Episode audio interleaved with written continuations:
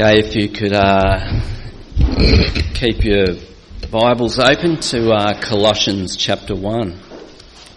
We'll just do a short series of three talks on uh, spiritual health according to Colossians. But uh, let's let's pray before we look at it. Uh, Father, we come to you now in our weakness and sometimes our confusion and perplexity at the nature of this world and our place in it. Please uh, continue to give us wisdom and spiritual insight as we look at your word now. In Jesus' name. Uh, in this area, I have a friend who, in some ways, is a stereotypical farmer. He's a big, tough guy, but he's also a gentle Christian man. And uh, like many farmers, he has an aversion to getting medical treatment. Because of that, he now walks with a slight limp because he didn't get a fractured ankle looked at. He was complaining to one of his friends recently that these sorts of problems are catching up with him and he, for those who know tractors, you'll know the back wheels of tractors are about 1.4 metres in diameter and very heavy. He used to be able to lift one onto the back of a truck, but now he can only get it this high. His dad recently died of bowel cancer and he was having some medical issues and reluctantly went to the doctor and had to have some blood tests and that and one test he had to have was for prostate cancer. So a nurse came in and put the glove on and said, you need to get your trousers off. And he said, why? And she explained the procedure. And, he, and she said, I need to do this test. And he just said, no, you don't. and he walked out and got a taxi all the way back to the farm. In one sense, this is a funny story about a typical farmer. In another sense, it was quite foolish of him. Because if you catch disease early, it's much easier to treat and manage. The longer you leave it, the more irreparable damage is done.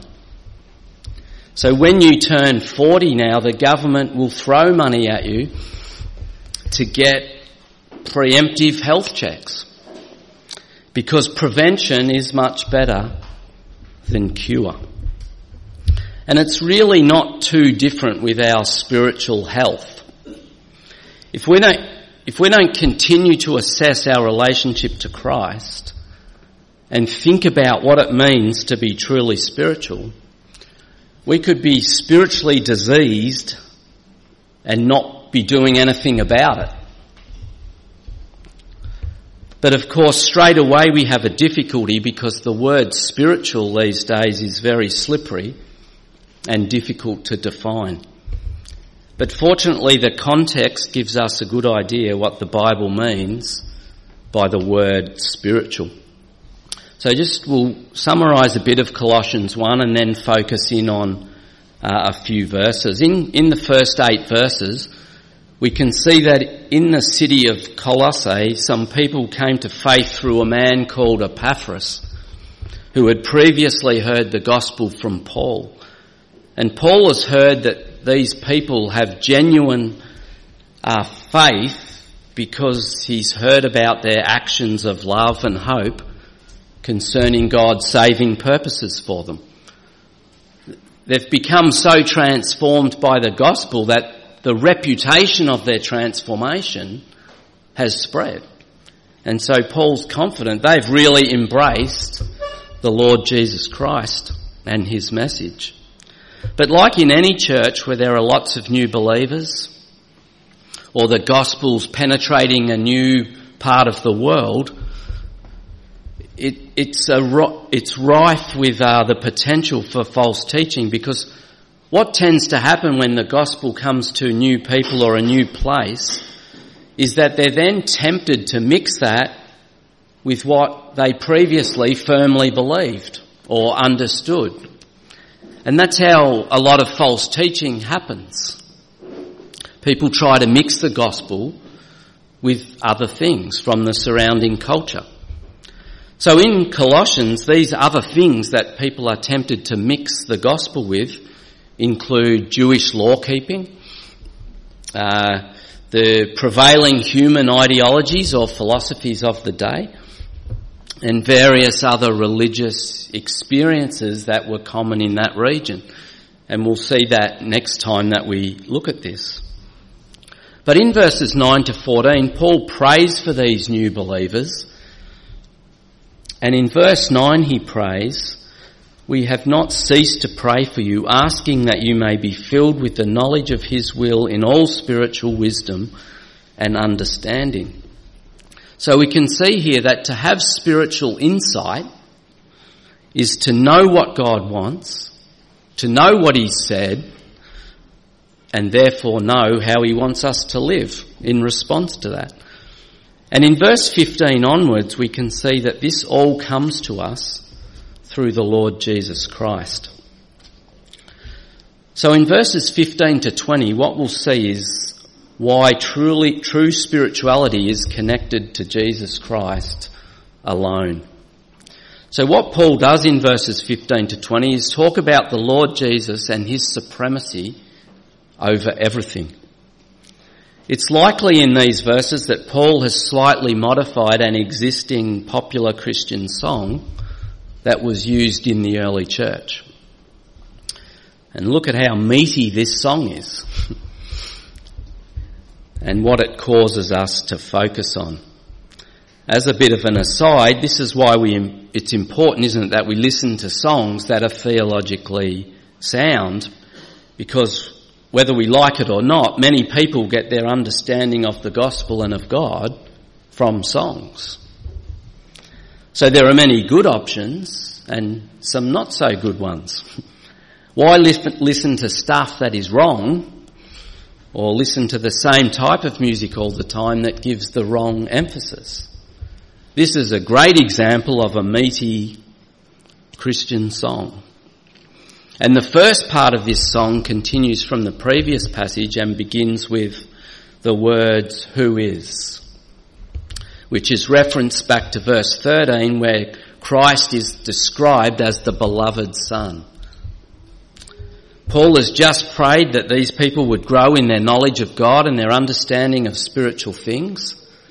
And so now Paul talks about Jesus, who is the means by which we come to know these things, which we come to know God.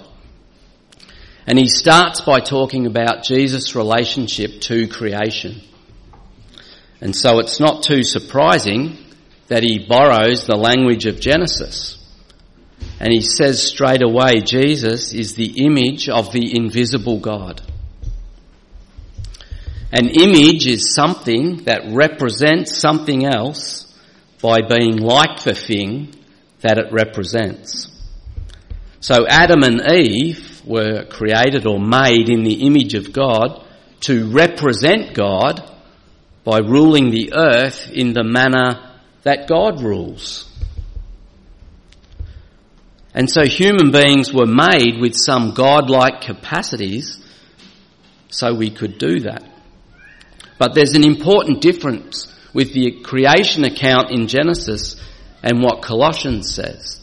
In Genesis, Adam was created or made in the image of God. Here, Jesus is the image of God. So Adam was made to represent God. Jesus, by his very nature, represents God. He is the image of God the ultimate representation of God. Which means if you want to see exactly what God is like, then we can see that in the Lord Jesus Christ. He is the image of God in an ultimate sense. No one can see God because he is invisible to us, he is spirit. But the perfect image or representation of God is in Christ. To see Jesus is to see God. Then it says that he is the firstborn of all creation. And for those of you that have encountered JWs, they like this verse because they say what it means he was the first one created. And in the Old Testament, firstborn, while meaning the one born first, has a much greater dimension of meaning, which is the most important one or the one who will receive all that belongs to the Father. It's, it's a legal concept. And that's the idea here. Jesus is the most prominent one. He is supreme over all creation, the one who will inherit everything. And verse 16 elaborates on this. It says, In him all things were created. Then goes on a bit later, all things were created through him and for him. So there are three slightly different ways of talking about Jesus' relationship to creation. Firstly, the idea in verse 16 of all things being created literally in Christ is that everything was made to have Christ at the centre. The world makes no sense without Christ. and not only that, but it was made through him, which means Jesus was the one who physically made it. And thirdly, it was made for Jesus.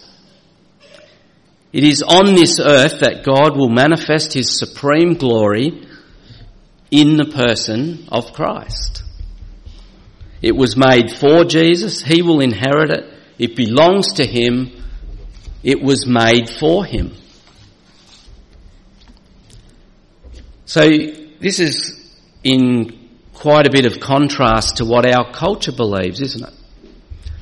So there are advertisements on TV now that say the most important person in the world is you. You deserve this or you need that to be truly human, to truly embrace life. But this is the voice of the serpent repeating what he said to our original parents in the garden, you will be like God. You will be at the centre of the universe. You should live for yourself and your own glory. But you are not the most important person. I'm not the most important person. Jesus is the most important person in the universe. And we ought to live for his glory. I heard from someone recently who knows about the law of land ownership in Australia. And one of the biggest misconceptions people have about buying land is that they think that they own it. But in Australian law, the Queen owns all the land. When you buy land in Australia, what you're doing is you're buying the right or the permission to be a steward of that land and build a house on it or farm it. And this stewardship includes the right to sell this stewardship to someone else. But you don't own it. It doesn't physically belong to you. And this is a good illustration of what is being said in this passage. See, we don't own a thing. We don't take anything with us. It doesn't ultimately belong to us. See, we are given stewardship. Temporary stewardship. We are given responsibility to manage this world on behalf of Christ, to whom it really belongs, to whom it was made for whose glory it displays. And the reason Paul is teaching these things to the Colossians are the same sorts of reasons we need to meditate on these truths. See, it's, it's, it's stupid to elevate created things to the status of God. To be so attracted to this world that we fail to see the Creator. This world is only a shadow of the much greater glory of the one who made it. It also reminds us to keep our relationship to this world or creation in proper perspective. This world does not belong to us, is certainly not made for us to worship. The right way to live in this world is to live for His glory. To treat what we have stewardship over in such a way that we honour the one who made it and the purposes for which he made it. And the reason Paul emphasises in verse 16 that everything was made in regard to Christ, that is, made to have Christ at the centre, even the spiritual powers and kingdoms of this world,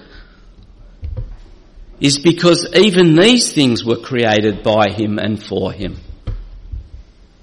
So people shouldn't worship these things or seek help in such places because they belong in the same category as the rest of creation. It is just as pointless to worship angels or spiritual powers as it is to worship a tree or a stone or elevate money and pleasure to some sort of ultimate goal. They're all pointless things. Also, some people seem to have the idea that the battle between God and all that opposes him is some sort of evenly balanced contest that could go either way. Or that if bad things happen, God has lost control for a while and he needs to regain it. But all the forces of this world are ultimately answerable to the Lord Jesus Christ and nothing happens in this world without it first passing over his desk. And because this is a hymn or a song, there is a bit of a bridge before the next verse.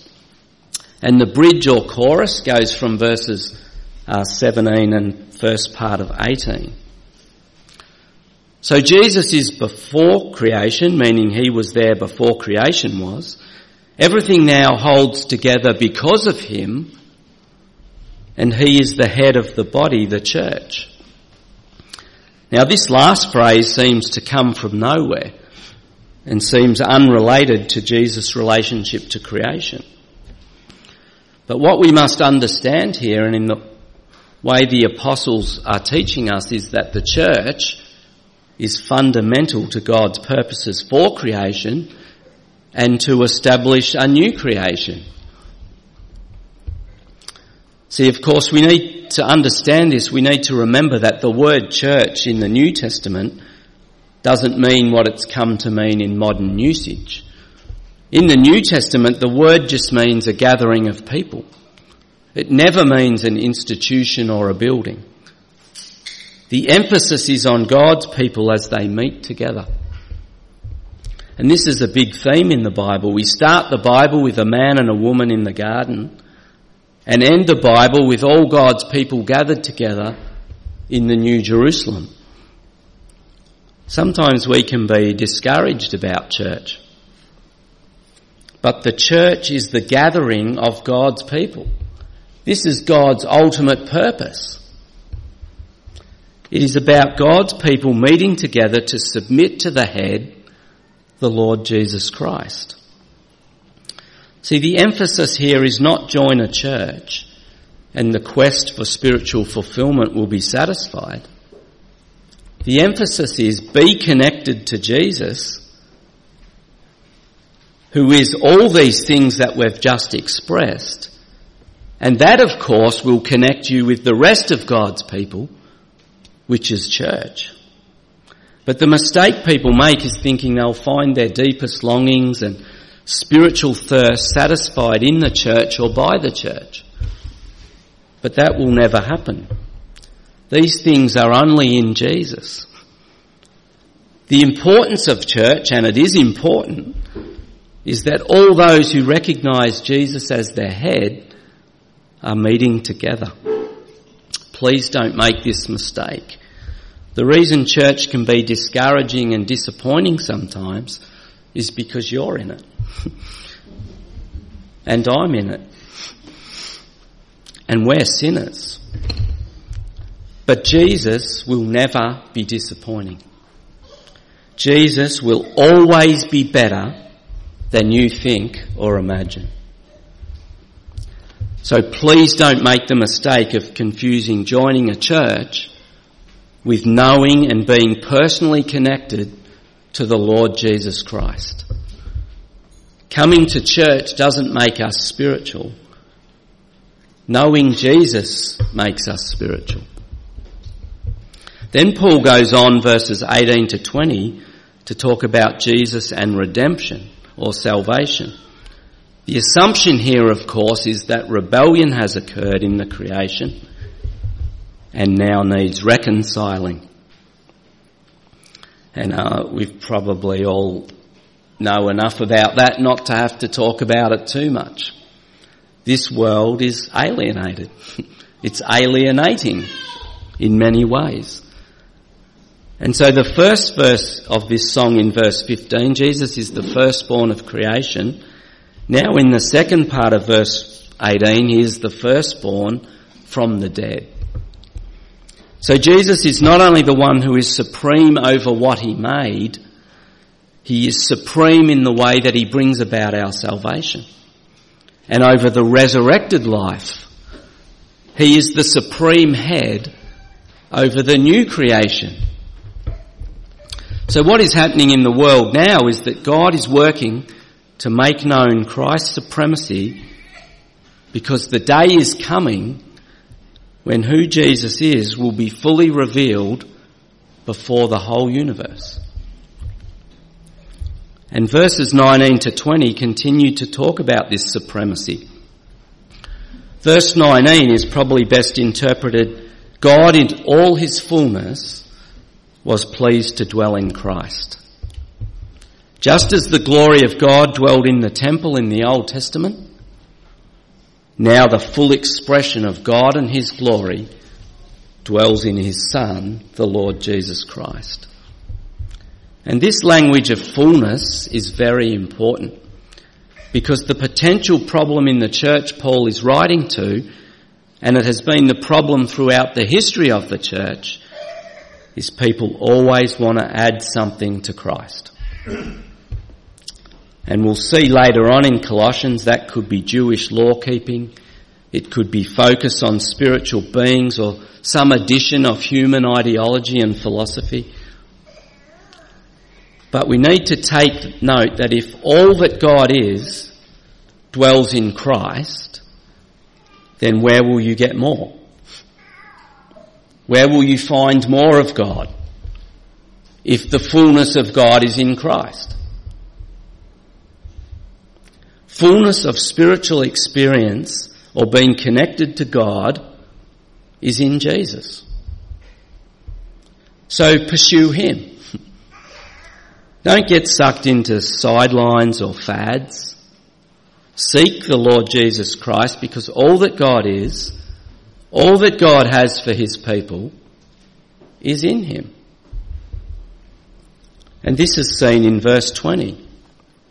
It's through Christ and his death on a cross that peace will not just come to humanity, but the whole creation, which is reeling under the effects of sin.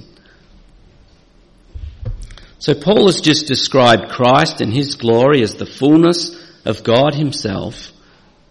And then in verse 21, the first words are, and you, plural. So what does all this mean for you?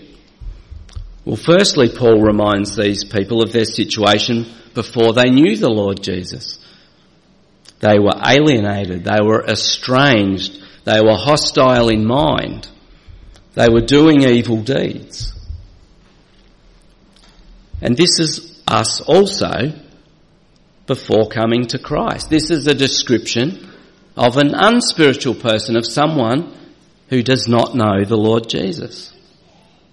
See, and many people now, of course, want to dumb down this idea, don't they? This is one of the first doctrines that people try to dilute or get rid of. But if we want to get a handle on the truth, and what it means to be truly spiritual, we must face the fact that by nature we were wicked and hostile towards our Creator. Only then can we see the enormity of what God has done in Christ. Contrary to the completely wrong misconception of modern opinion, God is not like a benevolent grandfather, sort of naive and gentle and his grandchildren can do no wrong. God is fierce in his holiness, in his holy reaction to our rebellion and idolatry. God is extremely angry with what, as sinners, we've done to this world. And this is where verse 22 is going. His death reconciles us to God that we can stand blameless before Him. See, the death of Jesus is not just about the mercy of God, it's about the judgment of God on Jesus in our place. If you want a clear picture of what God thinks about your sin, look at the cross of the Lord Jesus Christ. But in verse 23, being blameless before God depends on one thing. These people must do one thing to be reconciled to God and be able to stand blameless before Him, they must continue trusting in Jesus.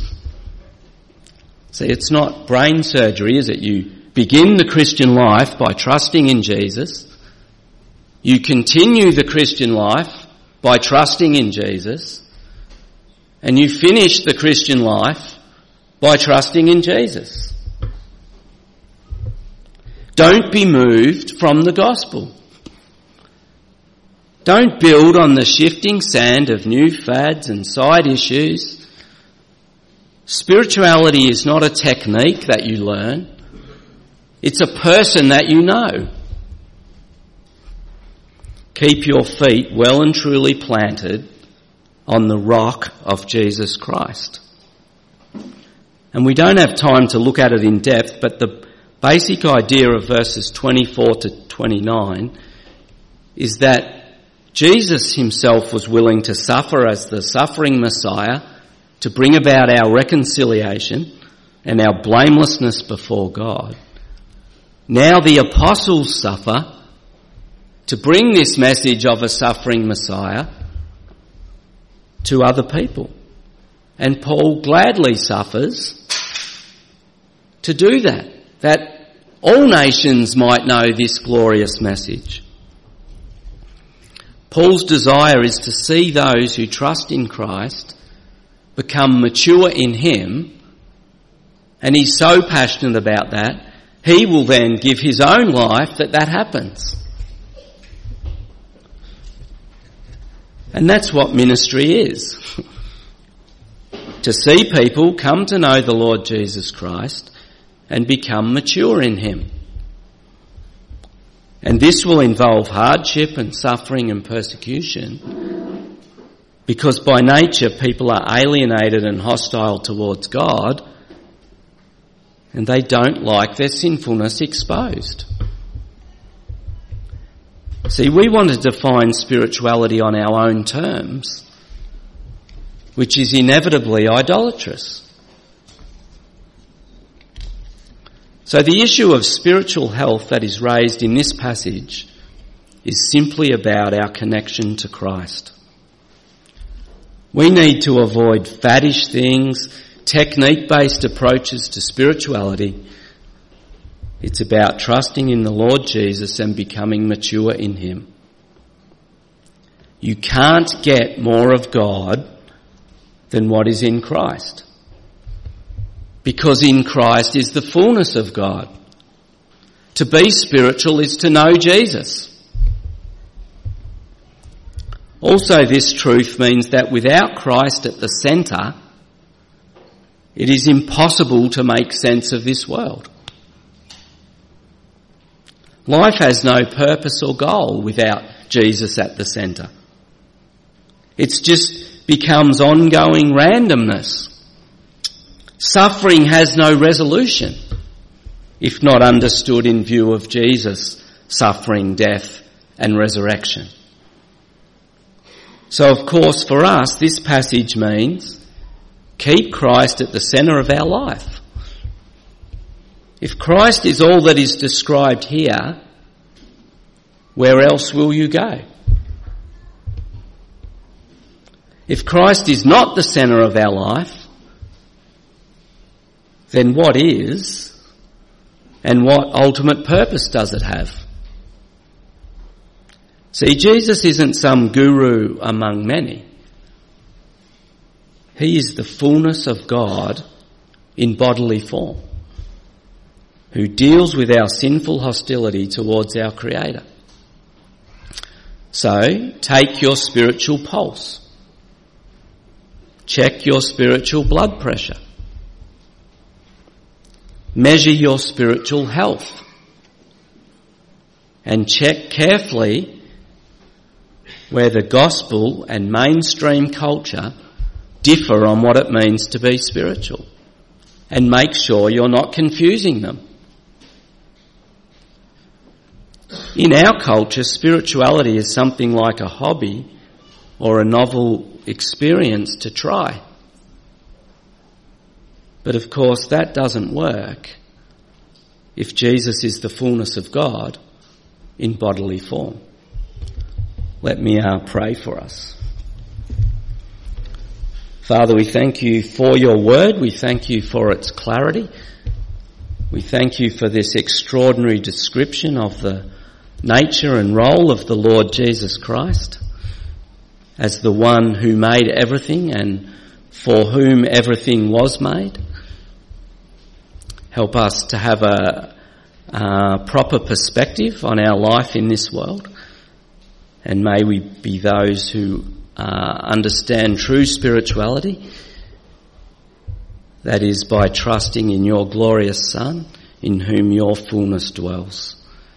May we not be those who seek faddish things and technique based things, but may we be those who know the Lord Jesus Christ, who continue to trust in Him and are becoming mature in Him.